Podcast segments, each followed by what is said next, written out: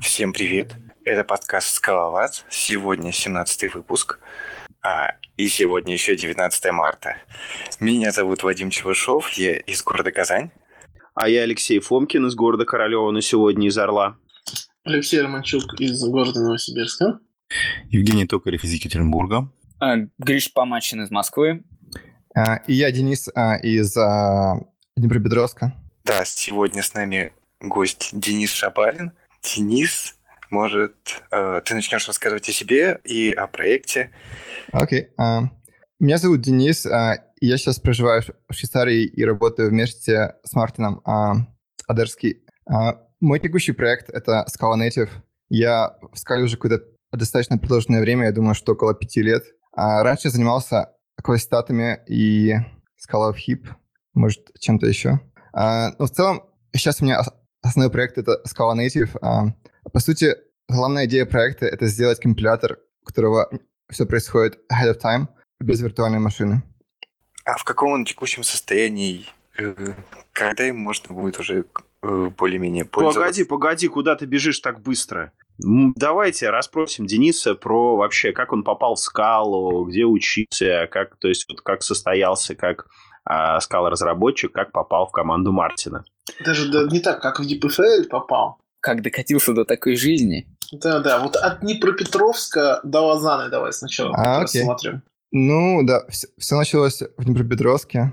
На бакалаврате я учился в Киево-Могилянской академии, и после этого я пошел на мастер в EPFL, где познакомился с Мартином, по сути, и остался после мастера на PhD. То есть я думаю, это...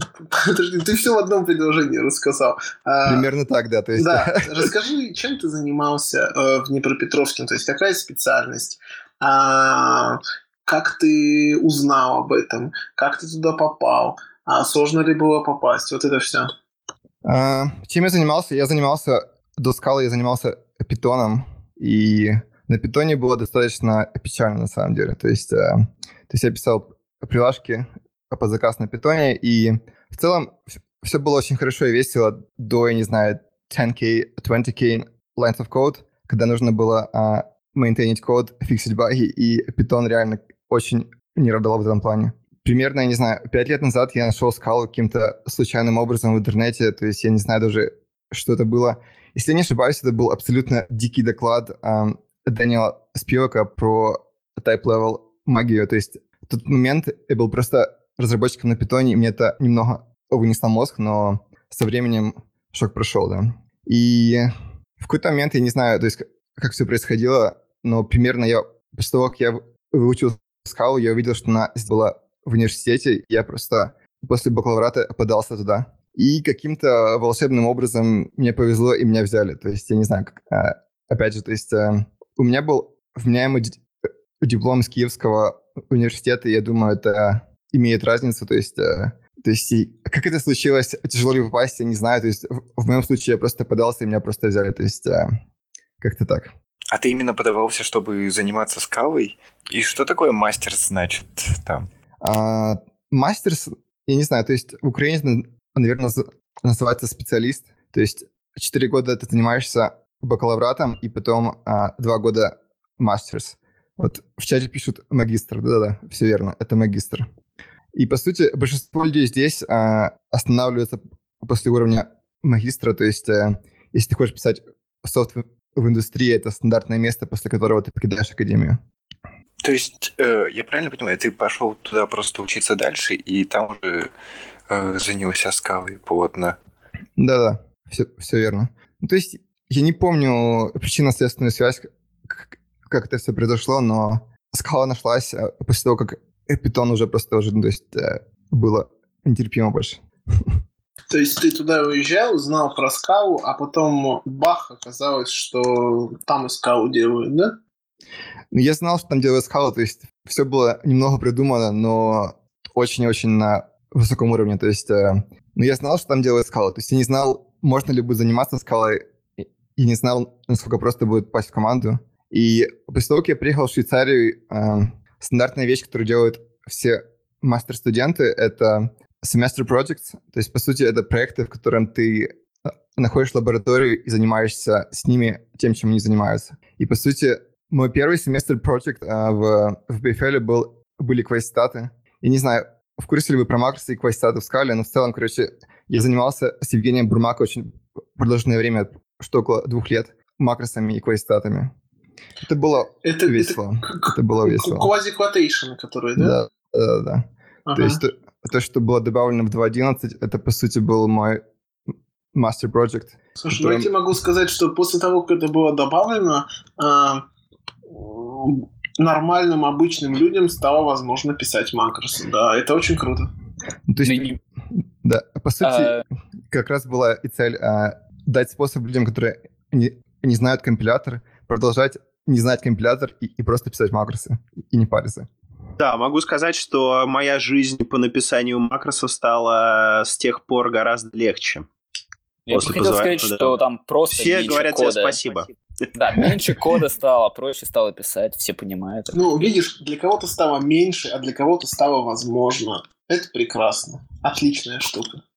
Дальше, я так понимаю, был Scala of Hip.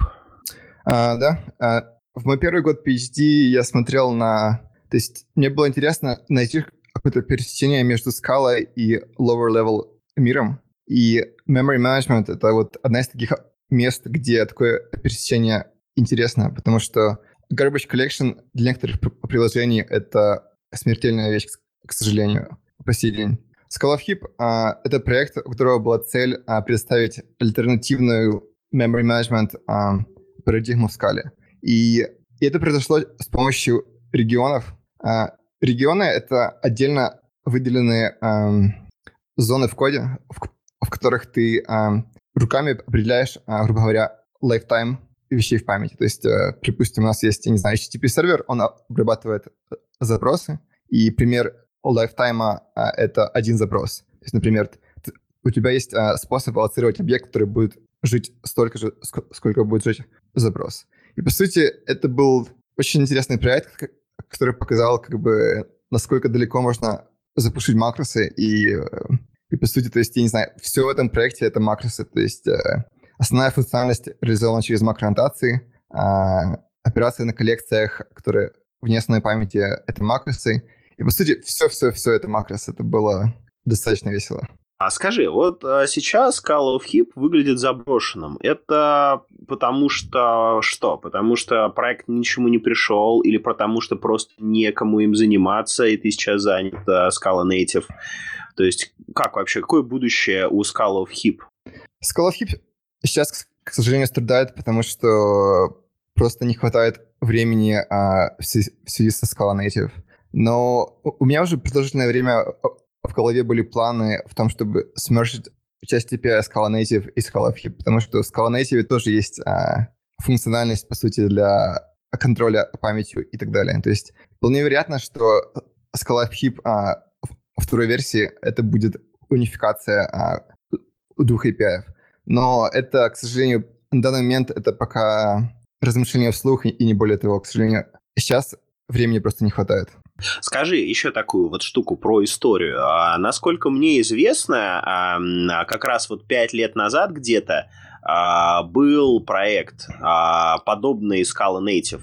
То есть это был некий бэкэнд, э, точнее фронтенд для LLVM и Scala, а, который писался, и про него были какие-то новости.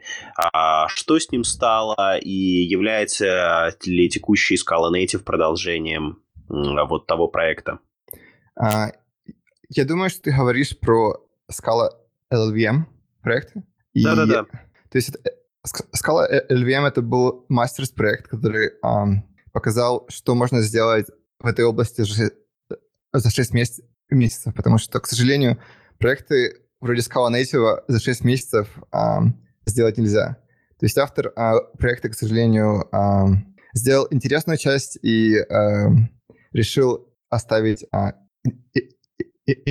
интеграцию с тулами и прочие вещи на потом. И потом никогда не случилось. Принципиальное отличие Scala LVM и Scala Native в том, что Scala LVM — это бэкэнд для Scala компилятора, который сразу же а, генерирует э, LVM а, файлы.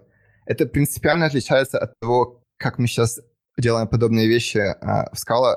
И первым таким проектом, который поменял по сути, как мы думаем про бэкэнды, это был Scala.js. А в Scala.js парадигма простого бэкэнда пропала. И, и, и по сути, на ее а, место стала парадигма тонкого бэкэнда и link time оптимизации. То есть, э, да. То есть Scala и LVM это, к сожалению, то есть это намного более простой проект, чем Scala Native. А то есть, правильно я понимаю, там это вот как ранний Scala.js, который генерировал там мегабайты JavaScript кода, соответственно, он тоже все тупо транслировал без каких-либо оптимизаций, без dead code elimination, а он все это транслировал прям вот в LLVM и как там intermediate representation. Mm. Примерно, да, примерно. То есть Scala Native прямо с самых первых прототипов уже включал в себя линкер, и то есть, э, грубо говоря, мы научились всему самому хорошему в Scala.js и взяли все основные принципы из Scala.js. Расскажи про текущее состояние проекта uh, Scala Native.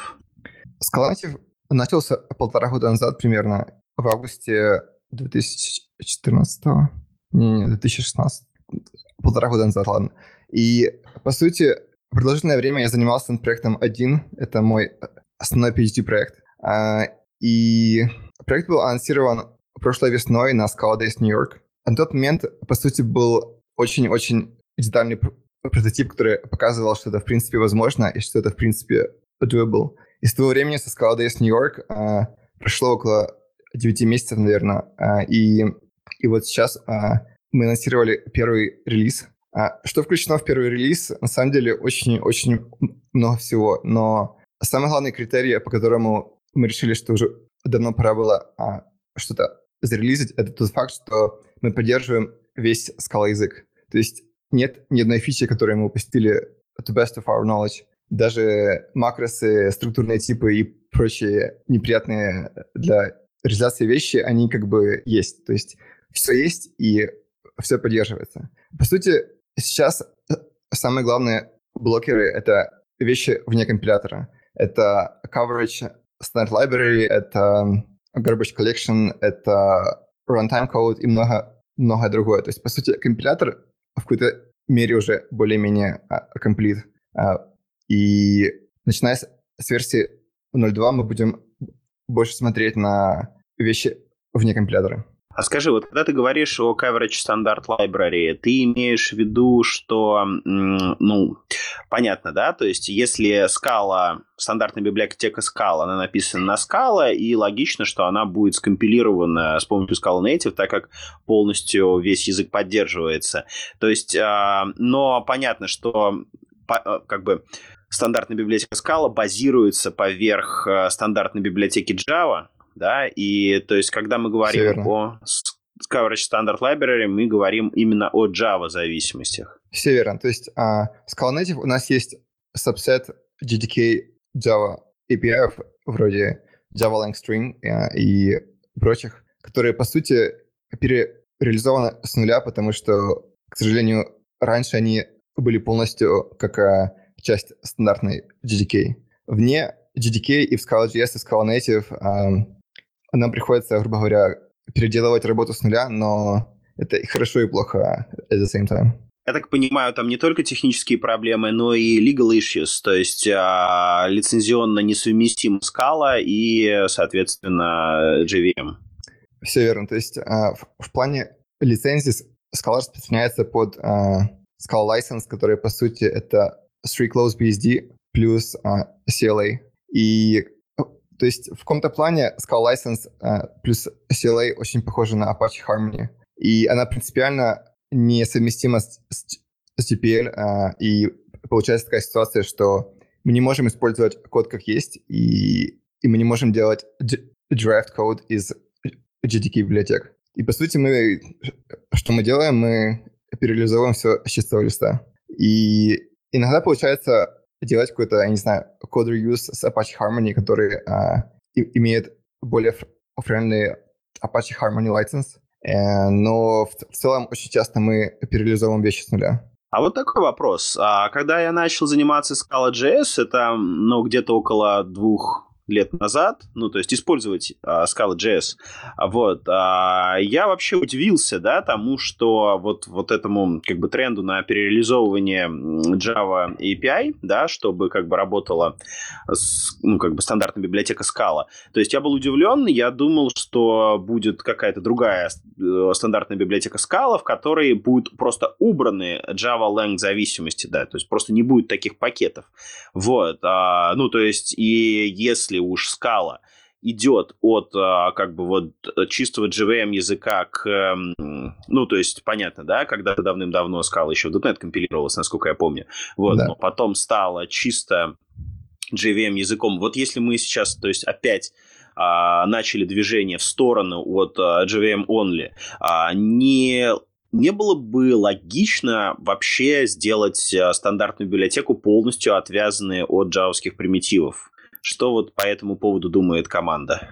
Основная причина, почему не Scala.js, не Scala Native не пытается сделать абсолютно отдельную библиотеку, потому что это внесет фрагментацию и, по сути, получится ситуация, что на JVM тебе нужно использовать одни API, на JS вторые, а на Native третьи даже если как-то стандартизировать вещи, то это все очень сложно. И, по сути, весь существующий код уже сейчас, а, он так или иначе зависит от, от Java вещей. И, к сожалению, для скалы это означает, что для того, чтобы сохранить совместимость, приходится пере, перереализовывать вещи по Доте это будет совершенно новый продукт, и, соответственно, там можно будет, ну, то есть вполне себе спокойно нарушить обратную совместимость, никто по этому поводу не взбунтуется. Может быть, в Доте а, есть какие-то планы по этому поводу? Ну, я думаю, там же планируется как бы мягкий переезд всех старых библиотек на Доте, чтобы это было менее болезненно. Да-да, все верно. То есть, опять же, снова такая же проблема, что если все, что есть, убрать и, и поставить что новое, то, по сути, миграция будет очень-очень painful. И мы пытаемся по возможности такого не делать, потому что, как показал Python 3, это не всегда работает. То есть даже если то, что будет а, новое, оно будет лучше, то боль миграции может остановить а, развитие, потому что люди просто не, не смогут смигрировать существующий код. Тут такая просто еще штука. А я вот занимаюсь, ну, как в России, популяризацией скалы, как, ну, по мере сил. Вот. И вот если человек, с которым ты разговариваешь, а, ну, как бы у него хорошее, хорошее понимание компьютер-сайенс и хороший кругозор, да, то есть он понимает, э, ну, то есть просто много видел, да, и хорошо, mm-hmm. понимает, и хорошо понимает, что он видел, ему очень легко объяснить, что такое Scala.js, ты ему говоришь, вот Scala.js, это вот такой вот, э, вот так вот сделали, реимплементили, соответственно, Java-библиотеку, вот Dead Code Elimination, вот, короче, генерация JavaScript оптимального кода, он такой, все, все понял, все хорошо, я понял, что это за штука, очень интересно, спасибо за рассказ, я попробую. И там реально некоторые пробуют. Вот, а если рассказывать людям без глубоких знаний компьютер-сайенс и, а, соответственно, без хорошего кругозора, каких большинство, а, они путаются, они видят там Java, не знаю, что-нибудь java.lang.String, да, они видят, ну, String они не видят, но что-нибудь еще, они видят что они видят? Скажите какой-нибудь ужасный Java тип. Я немножко Слэм. не понял, к чему ты ведешь пока.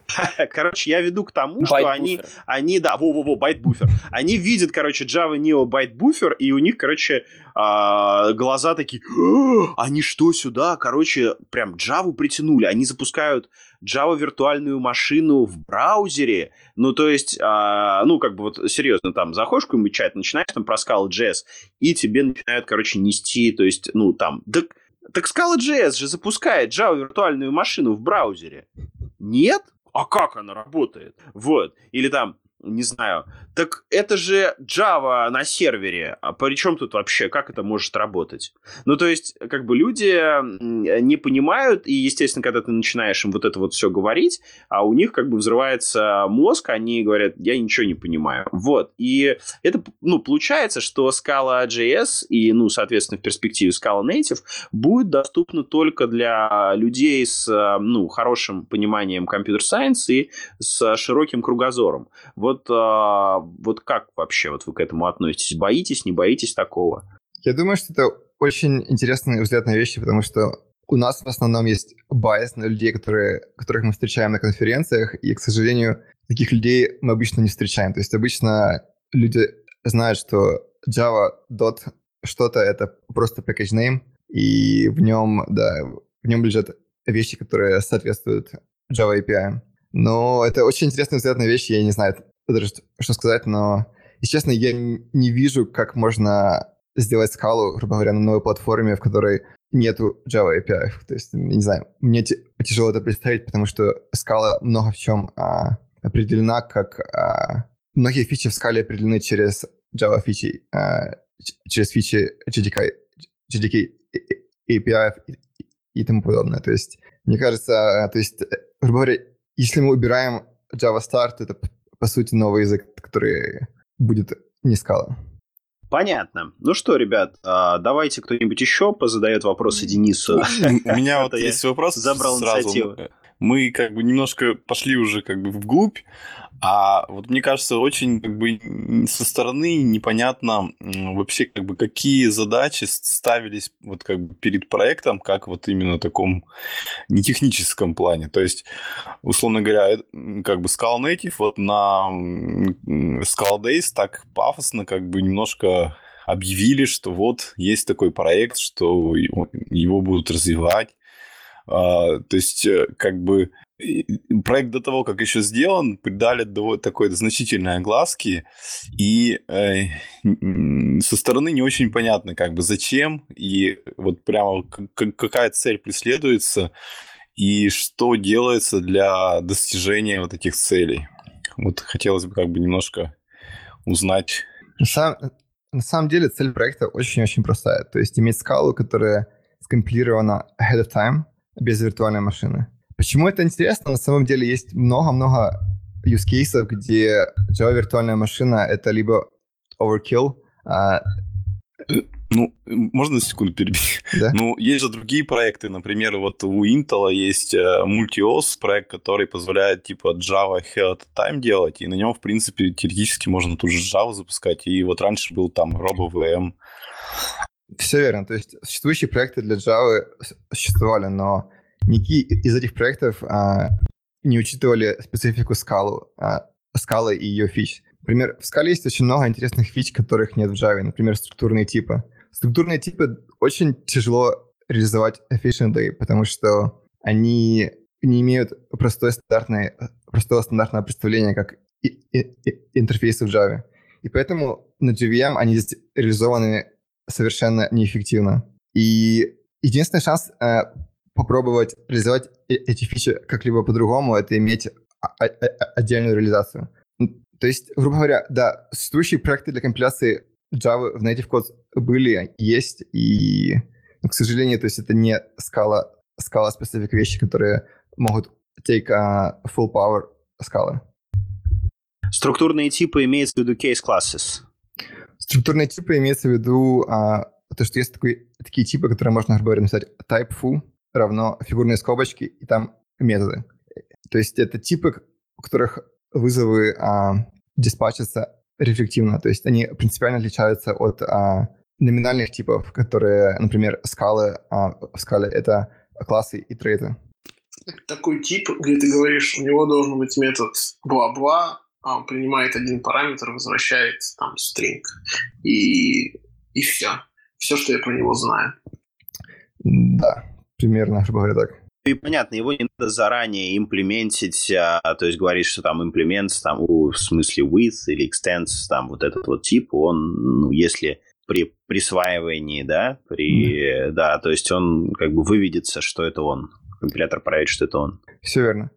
Структурные типы очень много, а, очень сильно напоминают интерфейсы в Go. То есть это интерфейс объекта, который должен быть реализован, и, но этот, эта реализация, она не связывается во время определения класса, а связывается во время передачи а, типа в место, которое ожидает стру- структурный тип. Слушайте, ребята, я немножко перебью. Вот вообще вообще удивительно, да? Век живи, век учись. А я когда-то, вот, ну, я уже дав- давно занимаюсь скалой, и, ну, на самом деле, вот эту вот, ну, фишку я, как бы, она в голове у меня лежит, но я ей не пользовался никогда, и поэтому я вот, можно сказать, что про нее не знаю. Сейчас вот Денис рассказывает, я думаю, ух ты, прикольная фича. Вот. Неужели она есть в скале? Ну, потом я вспомнил, что когда-то такое видел. Прикольная фича. Нет, Почему? Прикольная фича. Она Я популярна, вот- когда создается какой-то метод, ну, скажем, нужен, нужно закрывать коннект какой-то сессии, объекту, у которого есть какой-то метод close, и вот тебе нужно создать какой-нибудь менеджер, куда ты передаешь объекту, у которого есть функция close, и можно сказать, что, окей, у нас будет функция, generic функция close, где тип параметра будет под типом вот этого объекта структурного, у которого должна быть функция close. Не, как применить, я понимаю, но вообще сама идея э, завязываться на сигнатуру метода, игнорируя при этом четкое определение его семантики, мне кажется немножко ну, странным. А если у меня будет close и а, close, я не знаю, finally close, а, то есть никто же не гарантирует, что семантика у этих методов будет одинаковая. Ну, просто для меня это как пример ну, доктайпинга, и в некоторых случаях этим можно было бы пользоваться вместо шейплеса. Ну, то есть там из моего класса достать там ID какой-нибудь. И у меня нет, нет обязательств приводить их всех к одному единому э, типу, что было бы просто. Но когда я видел эту фичу, там внизу написано в в скалодоках, что этим пользоваться нельзя, и это очень медленно. И я думаю, поэтому, поэтому этим никто и не пользуется. Все верно. Но, к сожалению, на JVM реализация этой вещи очень-очень inefficient. а, потому что, грубо говоря, примитивов а, для того, чтобы сделать это- efficiently, просто нет. А вот вообще, если так подумать, ты бы для какого класса при- приложений порекомендовал Scala Native? Ну, не считая консольных. Почему не читая консольных? Ну, консольные улетиты, вот понятно, что это основной use case, когда бы можно было пользоваться, потому что оно быстрее стартанет, чем там Java машина загрузится и всякое такое. На самом деле есть много интересных use cases, и они много в чем пересекаются с, с use cases для Go. То есть а, это use cases, где хотелось бы иметь а, маленький бинарник, который просто, я не знаю, или завернуть в докер, или а, распространять как есть. То есть, грубо говоря, все use cases, где Go имеет смысл, Scala Native имеет смысл. То есть это много в чем очень похожие проекты. Слушай, а Scala Native сейчас по факту быстрее э, Scala на JVM или нет? Быстрее или нет, это очень-очень сложный вопрос, и как бы вопрос в том, а, быстрее на каком коде. А, самая главная проблема, которая у нас сейчас есть в плане перформанса, это скорость garbage collection. И если garbage collection не используется, то на некоторых бенчмарках мы быстрее. Если а, приложение tightly bound а, garbage collection, то мы пока что медленнее. Что у вас за garbage коллектор сейчас используется внутри? Это какой-нибудь BOEM-GC готовый, или вы пишете что-то свое? В 0.1 это Boeing GC, и на данный момент мы рассматриваем разные варианты на свое. А, к сожалению, то есть работа над GC буквально только началась, так что какие-то точные планы а, пока сказать нельзя. А, единственный план, который есть, это выбросить Boeing GC и поиметь что-то лучше. А расскажи Фом- за- Фомкин, про- про видимо, проблемы. подготовился про... Вот расскажите, что это за BOMGC? Да, да, да. Я хотел как раз а, да, попросить рассказать про BOEM-GC и про вообще его проблемы, почему он не подходит. BOMGC — это достаточно стандартный garbage collection, а, который на самом деле используется в многих ранних версиях а, managed реализации языков.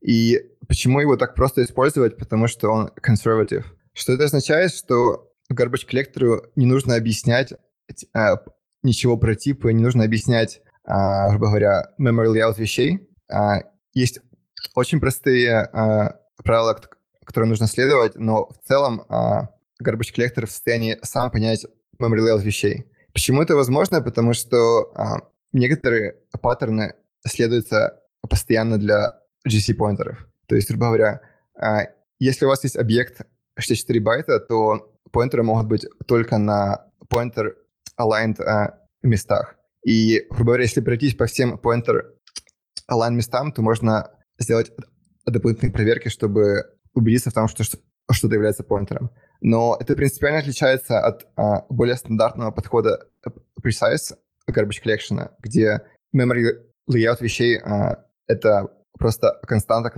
которая известна из компилятора, например. И это то, что мы сейчас рассматриваем как замену BOMGC. А расскажи, а вот об OMGC, да, это сборщик по поколениям, это многопоточный сборщик, то есть это вот похоже на, ну, то есть на что это похоже из JVM мира, потому что, ну, как бы наши слушатели из JVM мира, они поймут, если ты сравнишь, например, это с Java garbage коллекторами. А, это, то есть я думаю, эквивалент в JVM это один из старых коллекторов, как же называется, к сожалению, я не помню название предыдущих коллекторов, но Concurrent Mark and Sweep в JVM уже, наверное, более advanced, чем BMGC. Но, на самом деле, conservative uh, — это самая большая проблема в перформансе, и пока нету uh, preciseness, то говорить о перформансе в, в GC не особо имеет смысл. Окей, okay, тогда еще один вопрос по JC. Вот uh, вы будете писать JC. Вы будете писать его на скала uh, с помощью там вот а, без JC-аллокаций вот этих, или это будет, а, соответственно, какой-то такой плюсовый или сишный модуль, который будет подрубаться отдельно где-то там сбоку? Скорее всего, это будет плюсовый или сишный модуль, а, просто потому что гарантировать, что в скалокоде нет локации, достаточно сложно на самом деле. То есть скала — это очень high-level язык, и очень-очень легко что-то аллоцировать. И если garbage а, коллектор что-то аллоцирует время garbage collection, это проблематично. То ну есть... да, а, окей, а это самое реги- регионы э, из Skull of Heap и вот эти вот все проверки, которые были сделаны в Skull of Heap? Э, я думаю, что вполне вероятно, что что-то такое может работать, но у нас просто в этой сфере хотелось бы получить что-то работающее как можно быстрее и не экспериментировать со всеми э, экспериментальными вещами. То есть в этом плане написать что-то по-быстрому на C++ и плинковать с помощью native э, API э, намного проще. Не хотите писать на? А, на самом деле этот вопрос задается типа, относительно часто, потому что, да, вот Rust такой язык, но проблема в том, что Garbage Collector — это, по сути, эм, программа, которая работает с графами. То есть э, программа, которая должна уметь обрабатывать циклы. И Rust парадигма memory менеджмента в Rust принципиально с этим не складывается. Потому что в Rust uh, ownership, по сути, гарантирует, что каждая ссылка имеет всего лишь один parent. И в этом плане есть очень сильная uh, нестыковка парадигма. И, грубо говоря, если писать это на, на Rust, то это все будет unsafe везде. И, и это не будет ничем отличаться по safety от C. Слушай, а планируются какие-то оптимизации, которые позволят а, определить э, скоп переменной и, допустим, локальные переменные создавать, локальные объекты создавать на стеке? А, планируется, скорее всего, планируется, но это пока очень дальние планы, потому что сначала нам нужно довести стандартный garbage collection дома. Просто ты упомянул Go, и как бы одна из uh, причин, насколько я понимаю, столь uh, хороших показателей GoGC это то, что огромное количество объектов, ну, а в огромном количестве случаев можно выделять просто на стеке. В случае Go это намного проще, потому что у них в языке есть структуры, и структуры — это официальный способ делать вещи для большинства ситуаций. И в этом плане им даже не, не нужно делать анализ для того, чтобы понять, стоит ли что-то аллоцировать на стеке или нет. В случае скалы, где, по сути, большинство типов — это pass by reference а, типы, которые унаследуются от AnyRef, то простой схемы компиляции нету, есть а, известные техники вроде escape analysis, и, и, но это все намного более advanced. То есть в Go все на самом деле очень просто, просто потому что так сделан язык. Ну, понятно. Просто э, на данный момент без... Ну, то есть на JVM я вообще не представляю, как это даже в теории можно было решить.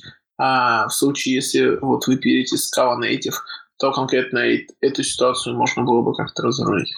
На самом деле на JVM а, такие вещи делаются behind the scenes, так что да, на JVM тоже такое есть. Почти никогда не работает. что у меня вообще не, не получится как бы написать очень эффективно, то есть только на структурах, которые я сам буду авоцировать и удалять, потому что как только я заюзаю стандартную библиотеку, у меня это все нач... начнет валиться в хип. Все верно. Стандартная библиотека написана в стиле, что все в хипе. То есть э, стандартная библиотека, то есть это проблема, которая также встречалась в D, что э, смесь GC и не GC обычно означает, что выбирается одна из парадигм, а вторая, э, по сути, не столько проста в использовании. Скала — это high-level язык, и, по сути, у нас есть одна парадигма — это high-level код. То есть это то, под что мы оптимизируем, и тот use case, который мы собираемся поддерживать. Вопрос. Э, последний, наверное, про JC. А, собственно говоря, вот ну, понятно, да, боем он не знает э, семантики языка, да, то есть э, вообще вот знание семантики языка, насколько позволит вообще перформить JC, да, то есть понятно, да, для Java JC делают огромная команда, много лет, там куча research а, тестов, э, всего остального.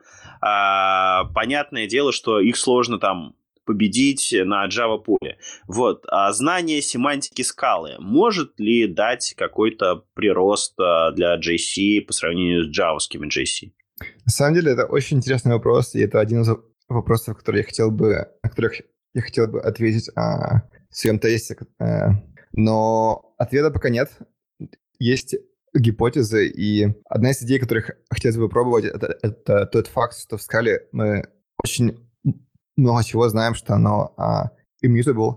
Например, кейс-классы обычно immutable, а многие разные другие вещи, типа стандартных коллекций immutable, и, возможно, какая-то, а, какой-то шанс использования альтернативной стратегии для garbage collection для mutable и immutable вещей, потому что в Java в garbage collector к сожалению, а, про immutability речь не идет, потому что в Java все в основном mutable. Круто, спасибо за ответ. А это а, внушает а, та самая вера в светлое будущее.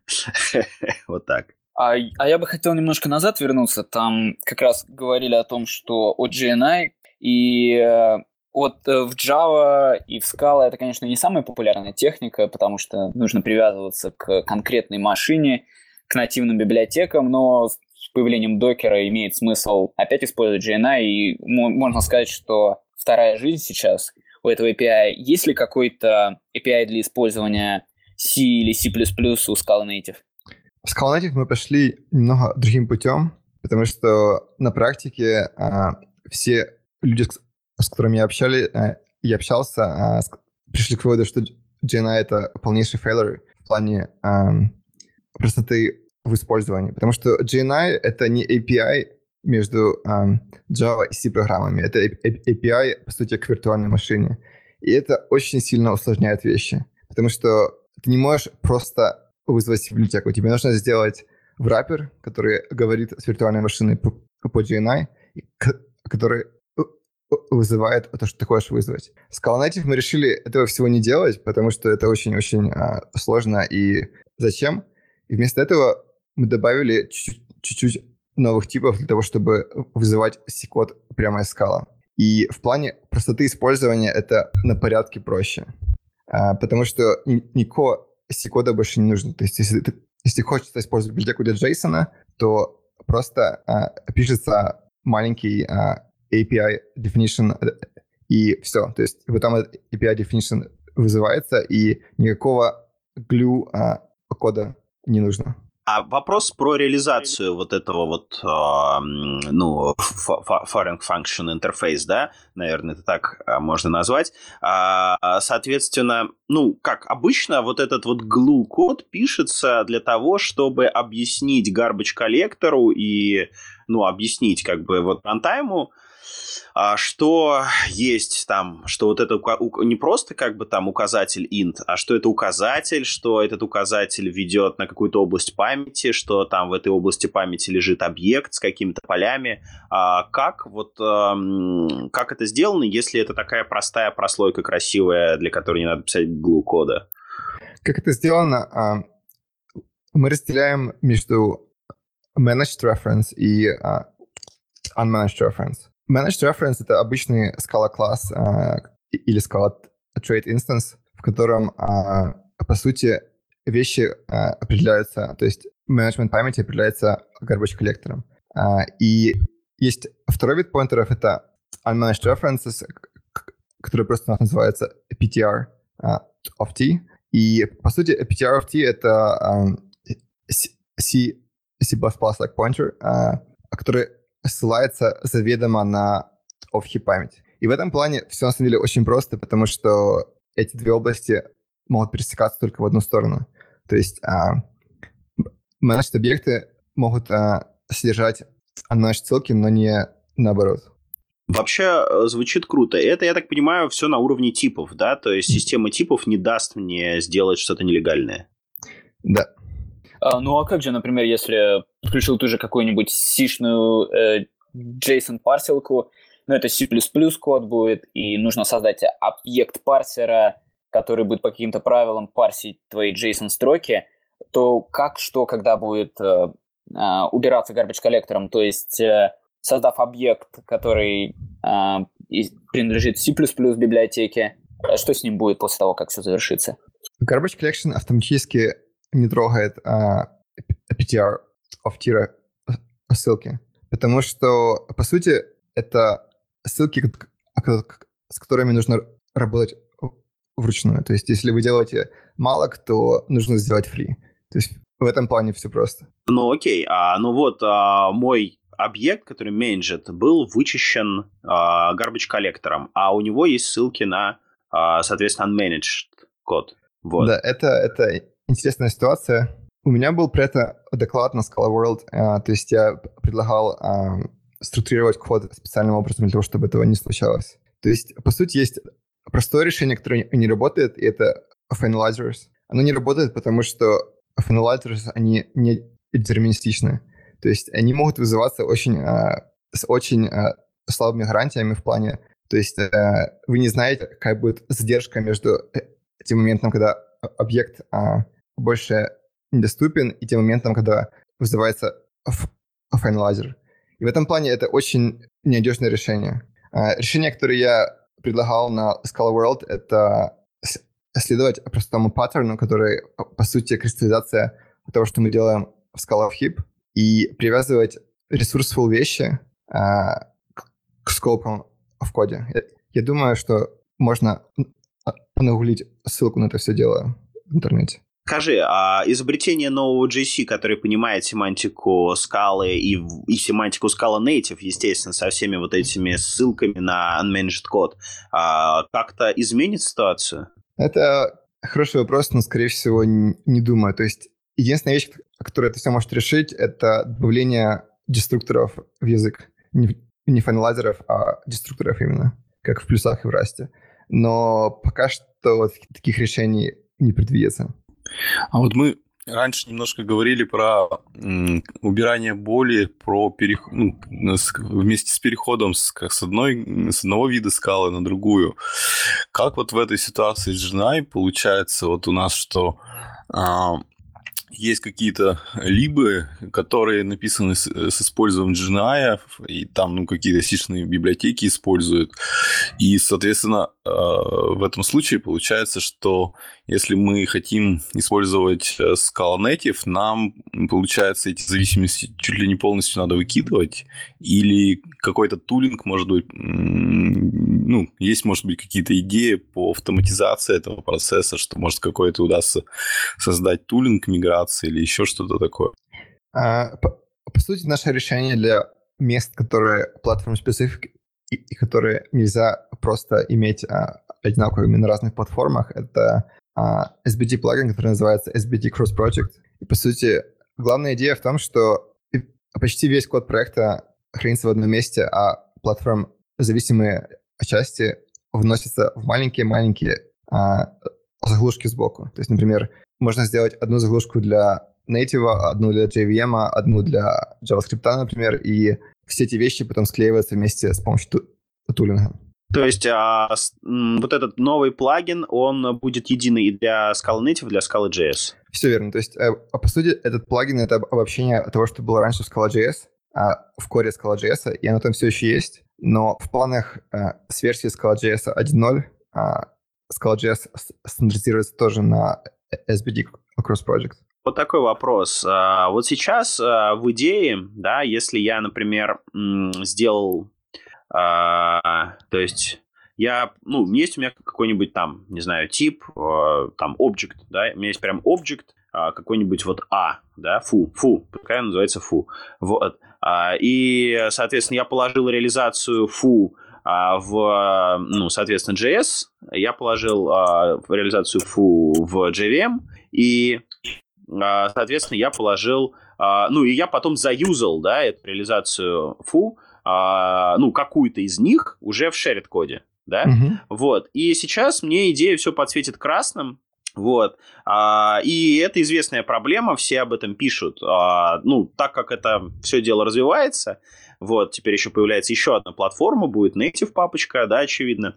А, есть, ну, ведется какая-то работа с JetBrains и их командой по поводу того, чтобы сделать это как-то более весело?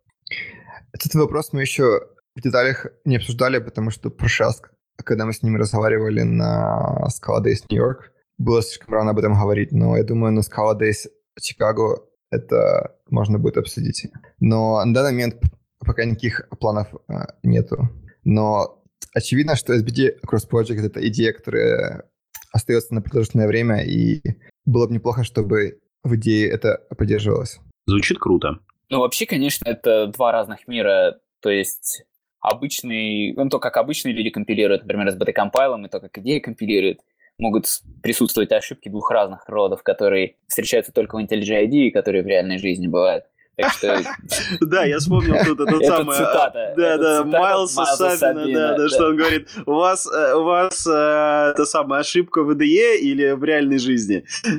В IDE, или да, или в реальной жизни. А, а что, в общем-то, нужно для того, чтобы создать библиотеку, которая бы поддерживала Scala Native? А Scala Z, например, уже поддерживает э, Scala Native, и я заметил, что у них появилась отдельная папочка Native. А, вот. а в общем случае, к примеру, я понятия не имею, что нужно сделать, чтобы поддерживать Scala Native. Каким, э, что должно соответствовать, э, что должно присутствовать в коде, чтобы соответствовать Scala Native стандартам?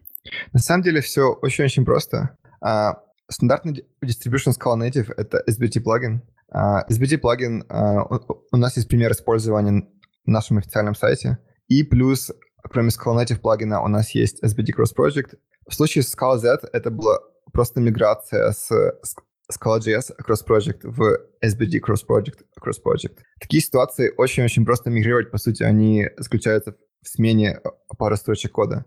Поскольку язык такой же, то добавляется еще один подпроект, который а, компилирует существующий код на новую платформу. В случае Scala Native, а, кроме класс-файлов, мы еще генерируем что-то, что называется NIR, что а, означает Native IR. И, по сути, это bytecode-like представление для Scala Native, которое мы используем для распространения кода. И это аналогично похожему представлению в Scala.js, которое называется SGSIR. И, О, ага, прости. И, и по сути, а, если вы хотите распространить проект на три платформы, то самая, простое, самая простая ситуация — это сделать SBD Cross Project а, с тремя платформами э, и просто сделать publish local. То есть это как бы as simple as that.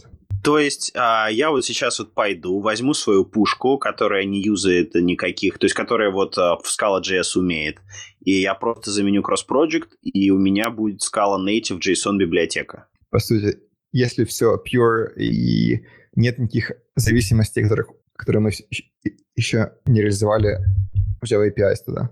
Звучит просто шикарно. Слушай, а линковаться потом с этим из сишного кода можно? То есть Фонкин может сделать библиотеку, которая а, там, сделать из нее сошку, написать для нее питон в раппер и питонистам дать классный, классную JSON-рибу? Это интересная идея. А на самом деле эта идея, у нас для нее есть а, тикет где-то. По сути, есть... Я, на... я уже понял приоритет этого тикета, да. А, Где-то есть. Есть, есть проблема а, в том, что Scala Native, как и Scala.js, это ahead of time а, close world компилятор. То есть, по сути, кроме самой программы, вы еще говорите с какого места старт, и с этого места линкер собирает минимальный а, сабсет кода. И эта идея проблематична, если вы хотите делать а, сошки, потому что, грубо говоря, в них entry point организован по-другому, потому что, а, по сути, entry point в сошке это, это набор C-методов или методов, которые можно а, будет увидеть из C. И, к сожалению, пока мы просто это не поддерживаем в, в плане тулинга. Но в теории это возможно. Звучит очень круто. То есть мы можем писать какой-то проверенный код и делать из него какие-то крутые проверенные либо. Просто все заполонит Scala код. Теперь а, Scala будет компетитором и Go, и Rust, и вообще всему. То есть, короче, мы будем писать на Scala вложения для iPhone, для Android, мы будем писать бэкэнд на скале, и Spark у нас на скале, и, короче, искусственный интеллект на скале, и, короче, систему мы напишем тоже на скале, и она будет очень крутой. Не слушай, а скажи, а чем закончилась-то идея с... Не то, что идея, а, в, в LLVM-то нельзя будет компилировать из Scala Native? В смысле? Это то, что мы сейчас делаем. Окей, слушай, наверное, прости, я тогда прослушал. О, а, прослушал, о чем он говорит. То есть э, я, я получаю в итоге ОВМ представление. А, оно где-то есть в таргет точке, но это не... То есть пока мы не оптимизируем а, workflow, потому что вы именно получаете LVM представление. То есть у нас сейчас workflow, что вы даете нам скала код, и мы выдаем статически слинкованное приложение. А, в папочке он генерируется, и на него можно посмотреть, и да. Вот хорошо, кстати, что Алексей вспомнил про LLVM, потому что мы что-то как-то от него отвлеклись. А вот у меня такой вопрос. Вот есть оптимизации уровня, ну, бэкенда, э, соответственно, скаловского. И вот, э, ну, понятно, да, то есть э, то, что, то, что делает Scala.js, например, или, ну, понятно, то, что делаете вы. Вот. А ведь еще есть оптимизации уровня LLVM, который уже вот Intermediate Representation LLVM а каким-то образом дальше уже подгоняют под вот а, платформу. А, вообще, насколько а, как, как эти оптимизации пересекаются, да, то есть ваша и их, да, то есть как, как бы где основная сейчас работа. То есть вы можете себе позволить писать наивный компилятор а, и как бы не заморачиваться, да, перформансом и оставить все на сторону LLVM, а, или как бы нужно что-то а, за LLVM делать из-за семантики скалы. Очень-очень интересный вопрос. А, по сути, тот факт, что можно просто написать наивный компилятор, который генерирует LVM-файлы, это стандартный Vision LVM, и, к сожалению, а, Vision очень хорошо работает только для языков, которые очень близки к C и к плюсам, потому что это основной, основной маркет LVM.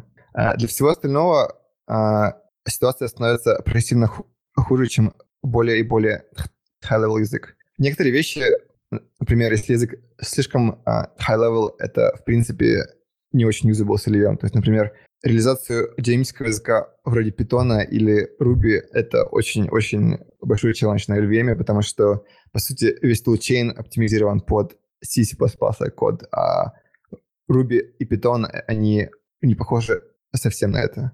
Для скалы ситуация намного проще в плане, что все статически типизировано, и мы знаем очень много вещей а, в compile тайме. И, по сути, много всего LVM делает сам за нас. Но некоторые вещи, к сожалению, мы оптимизируем до LVM, потому что а, это помогает LVM, грубо говоря, оптимизировать лучше. То есть а, основной фокус оптимизации в нашем толчении — это приготовить код так, чтобы он был похож на C или C++ а, в конечном итоге. То есть есть набор фичек, которые, к сожалению, на C++ не похожи, начиная с самого простого, как а, top-level state в скале может храниться только в, в объектах, которые должны быть lazily initialized. То есть у нас нету топ-level варов и топ-level методов. И заканчивая тем, что, например, для того, чтобы получить хороший перформанс, это virtual dispatch, мы экспериментируем сейчас э, с различными техниками вроде profile guide, э, оптимизации и тому подобных вещей. То есть то есть, очень интересно. И, по сути, LVM очень часто умеет оптимизировать а, код так, как нам нравится, но, к сожалению, это не, не всегда, и то есть некоторые вещи приходится делать самостоятельно. Отвлекаясь от Scala Native, LLVM и прочего, и возвращаясь в Java мир, а, а, вот а, ты сказал, что LLVM плохо работает с динамическими языками, а сейчас Java ребята, да, то есть JVM команда реализует новый, как бы, этот самый свой JIT, JIT компилятор, то есть новый компилятор для JVM, это Graal, вот, и который очень там хорошо умеет, и в том числе динамические языки. Нет ли вообще, не рассматриваете ли вы в каких-нибудь планах а, реализацию а, гра, ну, как бы, скала для Graal? Самый большой плюс Graal — это очень-очень-очень сильный компилятор динамических языков. То есть, по сути, ключевая selling фича Graal — это то, что они а, умеют намного больше, чем Hotspot в этом плане, и у них есть очень high quality реализация JavaScript и еще пара языков. И в этом плане это прекрасная вещь, но для Scala, Scala очень близка к Java, и гейнсы перформанса награли по сравнению с, с Hotspot на самом деле не столько и высоки. Самая, самая большая проблема, которая решает Graal, это, по сути, академические языки. Окей. Ну, что насчет э, Scala Native? Я так думаю, мы заканчиваем. У кого-нибудь еще остались вопросы? Ну, раз никто не спрашивает, у меня простой вопрос. Когда достигнет э, Scala Native того уровня, что можно будет пробовать использовать в продакшене? Mm, я думаю, это хороший вопрос, но пару э, релизов, наверное, стоит подождать, пока мы допилим Java Library. Но, по сути, у нас на данный момент нету багов э, в Scala реализации. Есть баги в FFI, есть паки, что у нас чего-то нету в Java Layer э, и так далее. Но, по сути, мы очень сильно приоритизируем э, фиксы багов, которые относятся, э, по сути, к реализации скала языка, и это как бы заметно. А вот э, давайте немножко еще про это поговорим, э, про соответственно, вот maturity, да, проекта. А, вот, собственно говоря, вот что, что нужно обычному, обычному человеку, который пишет обычные бэкенды и пишет а, всякие middleware для этих бэкендов, то есть библиотеки типа HTTP серверов и а, стримов и, короче, вот а, всякое такое. А, собственно говоря, что нужны? Тредпулы, а, скедулеры и а, I.O. Вот а, Я... реализация... Что? Тебя немножко прерву. Я просто смотрел страницу э, про Google Summer of Code э, 2017 года. Какие проекты есть от Scala. Собственно, там есть э, проект по реимплементации JDK классов, которые содержатся в пакетах java.net, java.ai, java.nio и util. Вот я думаю, вот это все как раз и есть то, что в общем случае может понадобиться. Ну да, я примерно про это и говорил. То есть вот а, какое сейчас состояние а, IO в Scala Native? А, это отличный вопрос. А, IO, по сути, состоит из двух а, больших вещей. Это файл IO и Network IO, которые на самом деле не, не так, чтобы сильно пересекаются. На данный момент в мастере и в 0.1 нету ни одного, ни другого, но у нас есть относительно комплит реализация файл IO, грубо говоря, in the works. А, то есть, грубо говоря, можно ожидать это к 0.2. Network IO, на самом деле, это намного более сложный вопрос, потому что а, в экосистеме мало кто использует напрямую Java, Java IO и подобные вещи, потому что есть фреймворки вроде, а, а, вроде а, Netty, Jetty, которые абсолютно полностью обходят это все дело и используют GNI для того, чтобы напрямую общаться с операционной системой. А на нейтиве вместо того, чтобы э, огородить огород, можно просто напрямую общаться с операционной системой. Но вопрос в том, а когда появятся фреймворки для native, это интересный вопрос. То есть я думаю, для Network I.O. Э, самое, самое интересное будет не в, в плане реализации JavaNet и Java NIO, а, а в плане того, что появятся какие-то новые фреймворки, которые а, напрямую общаются с операционной системой. Понятно. То есть а, имеет смысл смотреть не в сторону реализации, то есть джавовского Nio 2, например, да, а, с, а смотреть, например, в какие-нибудь event-лупы, которые уже написаны на C, и у которых есть там отличные реализации, оптимизированные под Windows, и под Linux, и под, под BSD. Правильно я понимаю? Да, да, все верно. То есть, например, что-то вроде lib UV из Node.js, скорее всего, а, будет намного более интересно по перформансу и по юзабилити, чем а, просто перереализация Java Nio.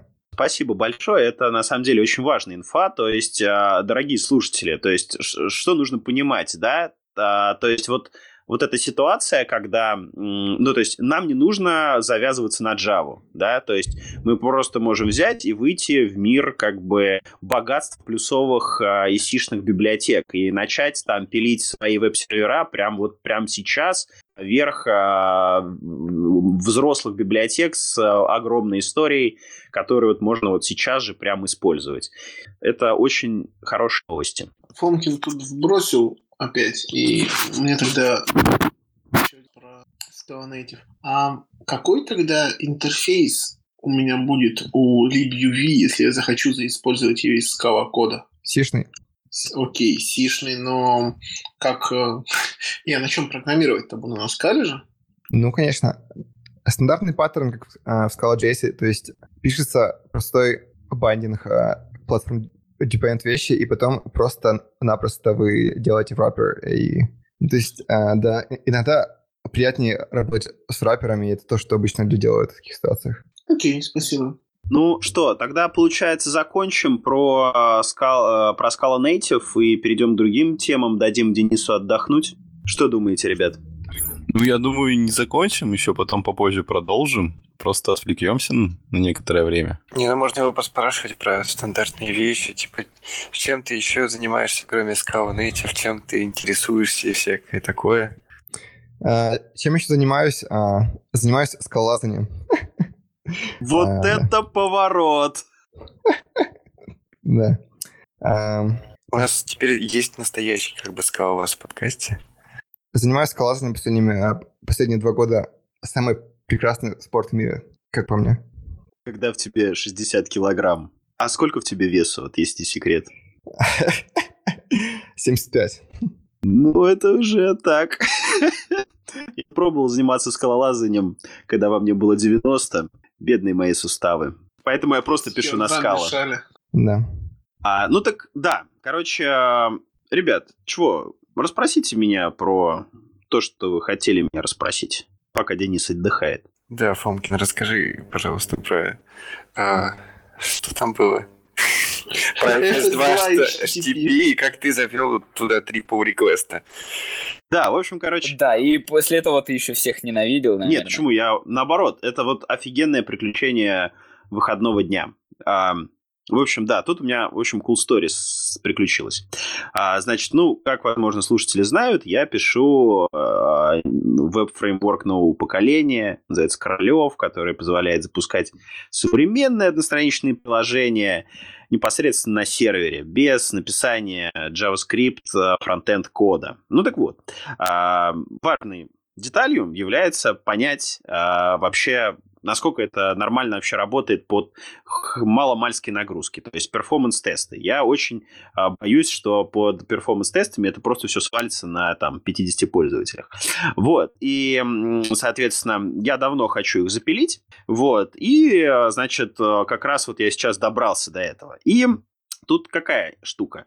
А, сейчас Korolev standalone э, версия, она основана на э, библиотеке Blaze, которая обеспечивает, э, соответственно, мне IO. Вот, и я в ней разочаровался, потому что оказалось, что там очень много проблем. Вот эти проблемы приходится копипастить, реимплементить, то есть потому что та ветка, с которой я работаю, Blaze, она как бы больше не поддерживается, а новая ветка, которая следующего поколения, она не будет поддерживать веб-сокеты.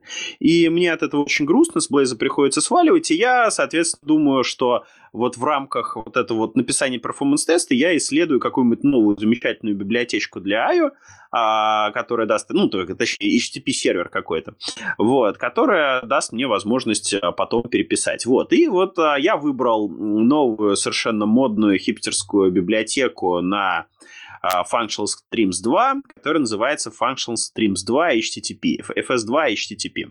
Вот, выглядит она симпатично по интерфейсу, вот, и я начал писать на ней performance-тест, используя их WebSocket и HTTP клиент. Вот. И, соответственно, тут прикольно, потому что вот Леша Романчук, он как раз в их чатике в этом примерно спрашивал, насколько библиотека как бы взрослая и готова к продакшену. Ребята сказали, что они это используют у себя, и полет как бы нормальный. Ну так вот, первая же проблема, с которой я столкнулся, заключалась в том, что, э, как сказать, есть HTTP ответ, да, в нем есть header uh, content length, вот, и, соответственно, есть боди. Они представляют боди как стрим, как functional stream, вот этот вот, uh, ну, кто использовал Scala стримы, все понимают, ну, это стрим, вот, стрим байтов. Uh, и, соответственно, этот стрим не заканчивается после того, как uh, был достигнут content length. Он остается, он не финалазится, и, соответственно, система ждет, пока сокет будет закрыт да, со стороны э, пира, ну, со стороны пира, да, то есть со стороны, в нашем случае, сервера. ну, соответственно, очевидно, их сервер прикрывает соединение сразу после того, как он записал последний байт тела, а, ну, другие сервера так не делают, поэтому, э, соответственно, ну, у меня за все запросы повисали. Ну, я, короче, пошел, за инвестигейтил это и сделал первый pull request, который, соответственно, финалайзит э, стрим после того, как а, после того, как контент лент был достигнут. Вот это, ну, нужно понимать, что я просто хотел сделать маленькие перформанс-тесты, то есть вот на выходных быстренько запилить за пару часов. Вот, после этого а, когда у меня все начало отдаваться, я, значит, разобрал страничку, которую мне отдает Королев, и пошел там с теми credentials, которые я получил на WebSocket. И, значит, Королев мне пишет, что клиент, который ко мне пришел, он, короче, не умеет WebSocket, и WebSocket он дает неправильные. Вот. И, соответственно, а, заголовок handshake, да, хендшейд, хендшейд заголовок, а, а, ну, малформят, и вообще все плохо. Вот, я пошел тоже разбираться. Оказалось, что они делают, ну, то есть, что там этот хендшейк, это рандомные 16 байтов. Вот, они делают рандом альфа-номерик, take 16, и после этого вместо mk-string они делают toString. вот, то есть они, очевидно, эту функцию даже не тестили. Вот, ну, короче, это еще один pull request в одну строчку. Вот, а, а, все хорошо, значит, а, соединение работает, устанавливается, но а, когда я начинаю получать сообщения от сервера, они приходят как-то странно, раз в 5 секунд. Я думал над этими 5 секундами, ну, хотя при этом как бы сервер пишет все пачкой большой. Вот. А, я думал над этими 5 секундами, пошел искать, где вообще бывают 5 секунд, где в коде вообще эти 5 секунд могут быть написаны, и выяснил, что а, 5 секунд — это heartbeat а, пингов, которые делает сервер в сторону клиента. Вот. А, начал разбираться и выяснил, что они а, буферизуют, ну как, то есть они получают буфер сообщений, вот, и, ну, какой-то просто ByteBuffer, и начинают его парсить, и вычитывают только первое сообщение, а потом этот буфер опять оставляют до следующего, ну, до следующего чанка байтов из стрима, то есть до следующего тика TCP, вот, то есть как, до следующего селекта, можно так сказать, вот. Ну и, соответственно, потом добавляют это дело в буфер, читают следующее сообщение из буфера, то есть э, поэтому 5 секунд. Вот. Я это пофиксил, это был третий pull request. И в итоге я, получается, потратил всю субботу и воскресенье на то, чтобы а, сделать, чтобы Functional Streams 2 HTTP работал. Вот. После того, как это смержит, Functional Streams 2 HTTP мы юзать, ребят. Офигенная библиотека. У них офигенный код внутри. В нем очень просто разбираться, все понятно, хорошо написано, никак, ничего лишнего, никаких вот what the fuck вообще, что происходит. Очень хорошая библиотека, пользуйтесь. Так, а в итоге что, ты ее оставляешь Королеве и ждешь, пока они вмержат, или будешь еще что-то другое смотреть? Я решил, что я напишу перформанс-тесты на этой штуке, ну, потому что я, во-первых, хотел Functional Streams 2, да, то есть, ну, мне они нравятся. Они хорошо реально работают, приятная штука, вот, а, соответственно, ну, и у этих ребят, в принципе, почти у единственных, у кого есть полный набор и WebSocket клиент, и HTTP клиент, и сервер, и все остальное. И я оставлю это в Performance Benchmark, да, а, пускай работает, потому что, ну, как бы я уже вложил время на то, чтобы а, сделать все, чтобы мои performance бенчмарки нормально работали. Вот, а в Соответственно, standalone версии, ну, как в standalone версии сервер, я, наверное, возьму NIO 2 и как бы все ручками напишу сам, потому что надоело мне возиться с этими third parties и ловить баги на third parties. А, то есть у меня и так там заимплеменчена половина веб-сервера свои MIME type ы, своя коллекция MIME type ов, свой парсер э, multipart form data, свой роутинг, все, короче, свое, там, по сути, осталось написать только парсер HTTP, э, соответственно, request ов и формирование HTTP response ов. Вот. Ну и, соответственно, веб-сокеты реализовать. Но это да, там достаточно простой протокол. Ну, ты все 10 RFC, RFC прочитал? Ну, во-первых, да. А, во-вторых, э, как бы, ну, а как? А как вот, вот как вот, по-твоему, должен был дебажить веб-сокеты, да, в уже это третья по счету библиотека, где я дебажу веб-сокеты. Я дебажил веб-сокеты в Тамкате, я дебажил веб-сокеты в Blaze, и вот сейчас я дебажил веб-сокеты в, соответственно, этом э, в FS2 HTTP. То есть я уже просто все это наизусть знаю. Слушай, ну, может быть, но я до, до сих пор помню удивление о том, вот, мы, короче, всегда используем спрей у себя как HTTP сервер, и спрей, э, в отличие от многих э, HTTP библиотек, реализован очень, как бы так сказать, очень строго. А, знач, значительно, сто, значительно строже, чем все другие HTTP библиотеки, которые я пользовал. Именно оттуда я узнал, допустим, что в значении cook не может быть пробелов, о том, а, какие еще другие ограничения на а, контент заголовков могут быть и так далее. Ты же не хочешь все это сам узнавать? Ну, дело в том, что Королев, он использует довольно небольшое подмножество HTTP и веб-сокетов. То есть ему не нужно реализовывать все. То есть Королев не будет давать возможности использовать HTTP как есть. Да? Это его просто транспортный уровень. То есть он там нету никакого REST, он не позволяет себе, там, не знаю, отдавать как-нибудь хитро файлы. То есть это не HTTP фреймворк, как Spray или там Mac HTTP или Colossus или FS2 HTTP. Это просто вещь, которая использует HTTP как транспортный уровень. То есть он точно знает, что к нему там придет get, вот, если там не get, он скажет, идите в жопу, вот, и, соответственно, точно знает, что к нему вот, вот так, вот так и вот так все приедет. То есть, ну, то есть там все предопределено. Вот. И это сильно облегчает а, работу. То есть там не нужно, а, то есть ну, к нему не приходит что-то кастомное, к нему приходит всегда что-то свойское. Okay, точнее, это даже не кастомное, а то, что ты, ты написал, то и будет приходить уже оно внутри библиотеки. Нет, то, что браузер послал. Ну, браузер послал то, что я ему сказал послать. Вот. А так, в принципе, да, есть браузеры, они иногда шлют разные вещи, но в основном они шлют примерно одинаковое. Это раз. А во-вторых, есть э, интеграционные тесты, которые запускают королев на всем, что только можно запускать. Вот. И на каждый, на каждый pull request это делают. И я всегда знаю о том, короче, как вообще Uh, как, как, как у меня обстоит дела с работой Королева на Windows XP, Internet Explorer 11, например. Вот. У меня есть второй вопрос. А, а ты смотрел какие-то другие реализации HTTP серверов, а, ориентированные на чисто функциональное программирование на ну, скале. смотри. Ну, вот у нас был да, да. 4S, который мы с тобой дружно м, закидали помидорами с его бойзом. Вот э, FS2 HTTP. Что-нибудь еще есть?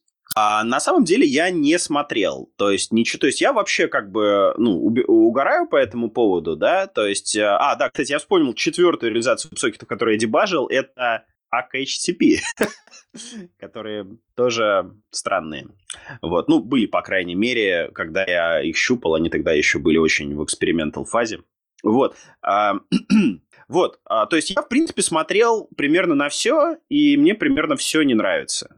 Вот, то есть, ну вот тот же Колоссус, который упоминался, он тащит за собой Аку. Ака — это инфраструктурная библиотека. Какая версия Ака в Колоссусе, такая версия Аки должна быть э, в приложении пользователя. Если, я, если разработчики Колоссус перестали обновлять Colossus или решили там, не знаю, уехать в отпуск на месяц, maintainer Colossus, а вышла новая версия, я, соответственно, буду ждать, пока Colossus а, подтянет новую Akka. Так, то есть я вообще не хочу, чтобы какие-то инфраструктурные вещи были, ну, обще, общепользовательские инфраструктурные вещи были а, у меня в зависимостях. Вот. А, соответственно, поэтому, кстати, говорил, у меня так поначалу HTTP4S и Blaze. Blaze, он не имеет внешних зависимостей. У него там future ы и, соответственно, все свое. И это очень было круто. А скажи, вообще кто эту библиотеку делает? Просто, ну, HTTP, FS, там куча контрибьюторов, понятно, что какой-то комьюнити делает проект, а вот эти ребята как-то очень как-то непонятно, кто такие и зачем им это все нужно. Ну вот Брюс, который мне отвечал по поводу Блейза, он вроде в Твиттере работает сейчас. Ну, вообще, я не знаю, что это проект, как бы, вот, ну, просто ребята собрались, делают. Ну, понятно. Кстати, я просто подумал еще немножко про королев. Так, блин, если можно взять LibUV и, короче, все это сделать, можно сделать Korolev native под LibUV standalone, который, короче, пакуется в компактный красивый бинарничек и запускается нативно, и вообще это ж прям песня. Звучит прекрасно. По research у через пару неделек. Давайте тогда, ладно, вернемся к нейтиву. Вот у меня так витают всякие мысли, что вот ну, у нас есть релиз, мы там захотели какую-нибудь консольную утилитку писать, и вдруг по какой-то причине у нас что-то сломалось, и мы, как в старые времена, решили подебажить что-то. Э, какие у нас есть инструменты в Scala.net, чтобы ну, проинспектировать, что у нас там может пойти не так, и тому подобное. Потому что все-таки для большинства это какой-то новый мир, который не очень понятен. К сожалению, на данный момент а, никаких дебаггеров, которые умеют работать с Scala пока что нету. Но у нас есть в планах сделать свою интеграцию с LLDB. LLDB — это Extensible Debugger от LVM Project. И там есть много интересных мест, где она бы можно было вклиниться и сделать очень интегрированное решение. Но нужно понимать, что LDB — это в целом а, проект как GDB, то есть это Command Line Debugger. А больше, чем это, у нас в планах на в коре проекта нету, но было бы славно, я не знаю. То есть, э, по сути, инструменты вне кора — это открытый вопрос. А я вот вообще не разбираюсь в этой отладке. А к тому коду, который сгенерил LLVM, GDB-шкой можно цепануться? Можно цепануться сейчас, но, к сожалению, оппозиции в, скалокоде пока что не увидишь. Понятно. То есть я увижу только то, что там скомпилилось, и даже не пойму, откуда это, в общем-то. Да, примерно так. То есть а, название методов обычно понятные, то есть у нас относительно читаемый name angling, так что я думаю, понять, где упало, не тяжело, но что-либо более чем точно с методом мы пока не предоставляем. То есть правильно я понимаю, что интеграция будет заключаться в расстановке POSINFOS а, в, соответственно, вот этом а, LLVM Intermediate, э, о, господи, и, ну, и IR. Это план минимум. План максимум, который непонятно будет ли реализован, это у LDB есть разные средства делать REPL-like experience а, в нативном языке. На что было бы интересно посмотреть, но непонятно, сколько усилий нужно, чтобы заставить это работать со скалой. Но позиции — это минимум, который мы планируем, и short to medium term future. То есть, а правильно я понимаю, что, возможно, это будет прям такой а, бодрейший... То есть, в будущем, то есть, в программе максимум это бодрейший такой дебаггер, в котором можно там помутировать значения и получить там какой-то автокомплит. Да, то есть это, наверное, самые а, большие фантазии это будет в таком плане, то есть э, repo-like experience э, в дебаггере. Но непонятно, будет ли это на, на это время, но на план минимум, скорее всего, время будет. Это очень круто. Скажи, а, а вот а, а, я так понимаю, что LL, LLDB это такое, ну то есть GDB, например, я слышал про LL, LLDB, я не слышал. А то есть насколько это вообще популярное решение и вообще насколько поддержка LLDB есть а, в там современных средах разработки, там в IntelliJ, в Eclipse, там в Visual Studio Code, Enzyme, Vim, Emacs. Это хороший вопрос, на самом деле я детально не знаю, но если я правильно понимаю, то весь Apple Stack, он построен на основе LDB. Но я могу очень сильно ошибаться в целом. И э, самая большая черта LDB э, это в том, что он использует тот же стандарт, что JDB, который называется Dwarf. И они в какой-то мере совместимы. То есть, грубо говоря, вполне вероятно, что после того, как мы начнем выдавать LLDB-friendly информацию, HDB тоже будет usable. Но, по сути, как, как LLDB и HDB, они очень похожие проекты. Потрясающе. А вот я еще смотрю этот все тот же лист а, Google Summer of Code, там за, заанонсирован какой-то проект, который называется Shard Async Debugging Library. Типа в описании это какая-то ключевая будет библиотека для дебагинга, которую можно будет пошарить между всеми IDE-шками. Ты не в курсе про эту штуку вообще? К сожалению, совершенно не в курсе. А вот, кстати, ты не раз обмалывался, что вот, типа, как бы на эту задачу может не хватить времени. Вот мне интересно, а какая вот э, поддержка в плане выделения ресурсов на этот проект вообще есть, и как бы вот со стороны PFL, и может быть вот как бы скал-центр в этом как-то задействован? Какие-то есть, может, планы, потому что есть ну, привлекать э, какие-то инвестиции, чтобы привлечь дополнительных людей в проект или еще что-нибудь такое? На данный момент над проектом работают два человека full-time. Это я и один человек, Мартин Духин из uh, скала-центра. И это пока полная команда full-time людей. Кстати, а раз уж мы затронули эту тему, важный вопрос, ну, по крайней мере для меня, потому что я очень люблю open source, и я думаю, для наших слушателей тоже будет интересно, как присоединиться к проекту, за что хвататься, как начать, как вступить, что, где подписывать. А, на самом деле все очень просто. Есть GitHub, на GitHub есть issue tracker. Любой issue так или иначе можно пофиксить. Некоторые еще тяжелее, некоторые проще. Обычно все, что JavaLib, э, есть так, JavaLib, если оно маркт как, как JavaLib, то это обычно обычный скала код, который просто library код, который можно законтрибьютить. То есть это, наверное, самое простое, чем можно помочь. Кроме этого, есть много сложных багов. Но в целом, единственное, что нужно для того, чтобы законтрибьютить, это просто смелость прийти и попробовать. У нас есть гитар-чат, и мы с радостью помогаем всем, кто хочет попробовать э, пофиксить какую-то ищу.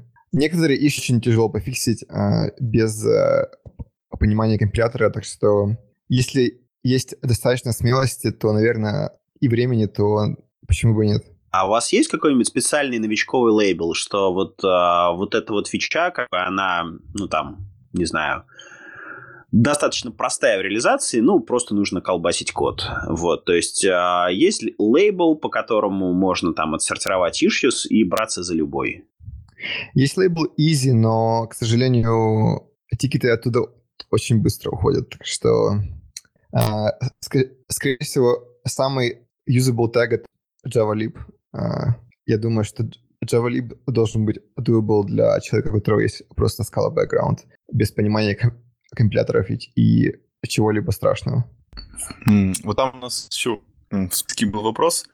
А, можешь немножко рассказать про то, как э, синхронизируются команды простой скалы, доти, э, type-level скалы и вот native в плане поддержки каких-то вот новых фич, которые планируются в будущем интегрировать, каких-то фиксов, которые добавляются в текущую скалу и тому подобного?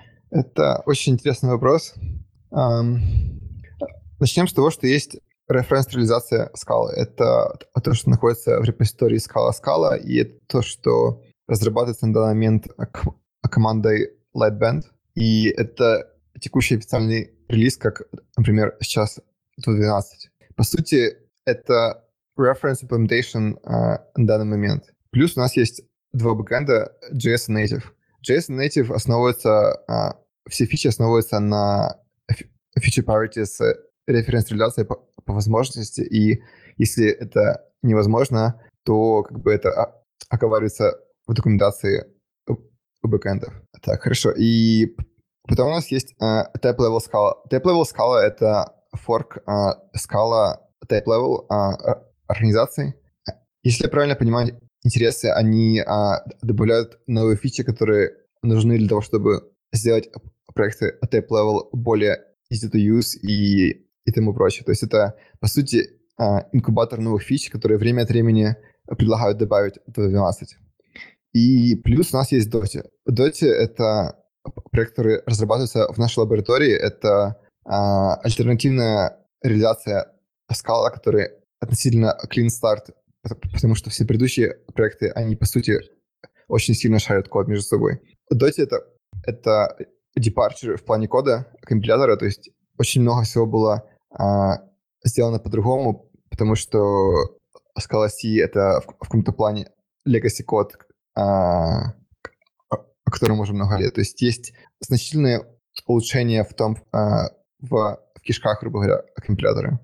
И, и кроме этого, а, в Dota есть эксперименты по новым фичам, и по сути, Dota на данный момент это проект, который а, консидерится как будущая скала. То есть все самые новые, свежие идеи а, приходят именно в Dota, и потом они перетекают или нет а, в другие проекты.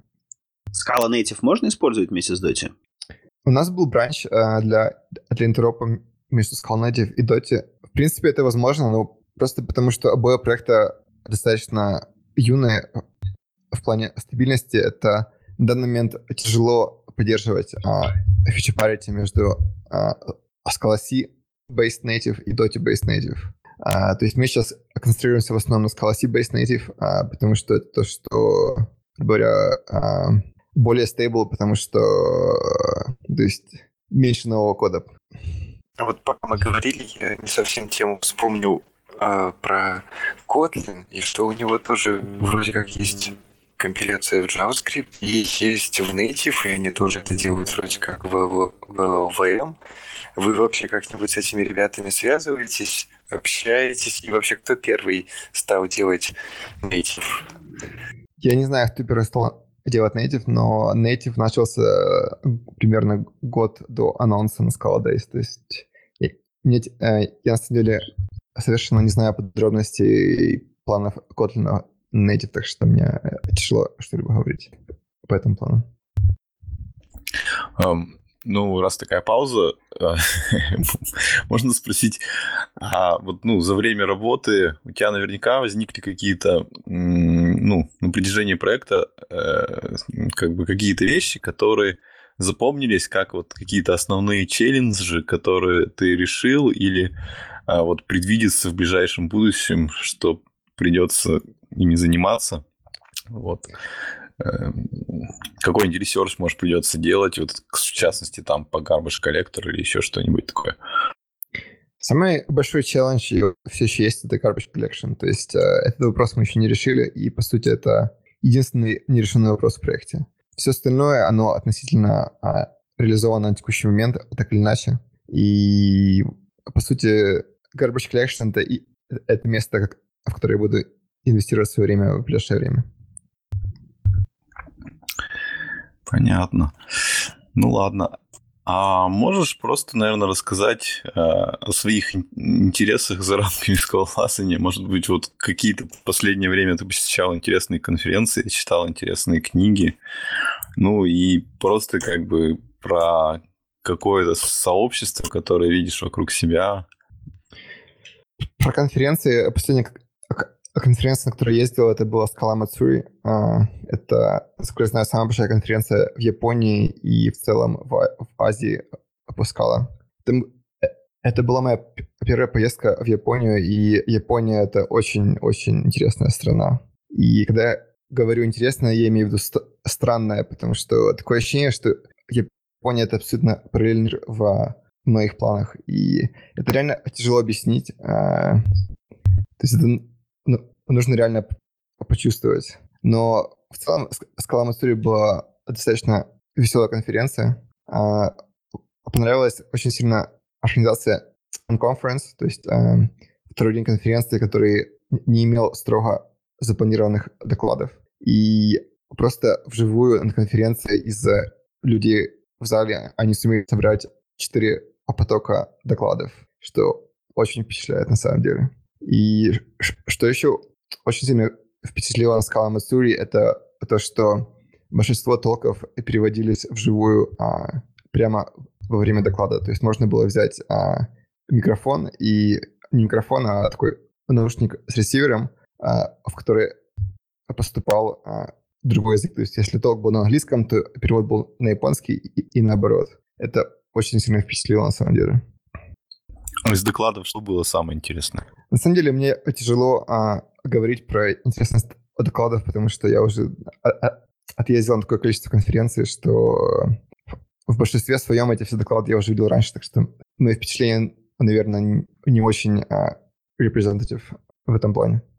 Ну ладно, я спрашиваю, а что, э, в общем, немножко в бок вопрос, а что в будущем, что если, предположим, Scala Native будет достаточно успешен, чем планируешь заниматься? После Scala Native или параллельно со Scala Native? Или как-то развивать Scala Native О, совсем уж э, таким, ну, Слушайте, ребят, будущем, стой, стой, стой, стой, погоди, а, погоди, ребят. А, а, вот, а, короче, это беда. То есть мы, а, у нас кончились вопросы, и мы, короче, так а, задаем в разнобой. А, ну да, не, я, я на самом деле просто хотел спросить, я не хотел прямо спрашивать, я хотел спросить про что-то на Scala Native серьезное, типа серьезный проект типа Spark того же, потому что он сейчас на Java, и он, я хочу увидеть в Native. Мы тоже этого хотим, но вопрос в том, сколько это займет, к сожалению, это очень открытый вопрос. Так что мне тяжело дать какую-либо оценку, но это много в чем а, зависит от активности комьюнити и от интересов в проекте. Мой личный проект, а, интерес в проекте в том, что это очень-очень интересная проблема в плане реализации, который, который грубо говоря, есть э, гигантский горизонт э, улучшений, которыми можно заниматься. И это и оптимизации вроде нового GC, и оптимизации в компиляторе, и э, research в плане того, как сделать э, самую лучшую assignment library для скалы и так далее. То есть, на самом деле, работы очень много, но это не, не означает, что эта вся работа нужна для успеха проекта. Потому что много в чем а, будущее будет зависеть от, от того, как проект а, будет принят о комьюнити. Да, в общем, это я, то, что я хотел услышать. Спасибо. Все, тогда идем дальше. У нас остаются полезняшки. Кто его добавлял? Так, э, проблемы со звуком. Uh, да, ну, в общем, полезняшек в этот раз будет не очень много, только одна, это ScalaNet. ScalaNet называется. Uh, Scala Wrapper для Deep Learning for J. Uh, API uh, был сделан очень похожим на Keras. Uh, Keras — это Deep Learning библиотека для Python, очень удобная и простая в использовании. Если захотите ее использовать, пожалуйста, пользуйтесь. Очень простая, то есть нейронная сеточка строится буквально несколькими линиями на питоне, то же самое на скала сделано. Я пытался только для пэт-проектов, так как я не супер специалист в области нейронных сетей, но мне очень понравился, я впечатлился. Проект э, юный, э, что-то порядка сотни комитов всего, но мне очень понравился. Особенно из-за схожестью с Керосом и тем, как он работает. А, в общем-то, все. А, также у нас есть вопросы слушателей. Иван Дуров спрашивает про Квилл и Слик. Кто-нибудь пользовался Квиллом? Ну, я пользовался Квиллом, но только в рамках работы с Кассандрой. И мне, на самом деле, Квилл тогда не, не пригодился, по большому счету. Это был Airhead, и было проще использовать датастаковский драйвер.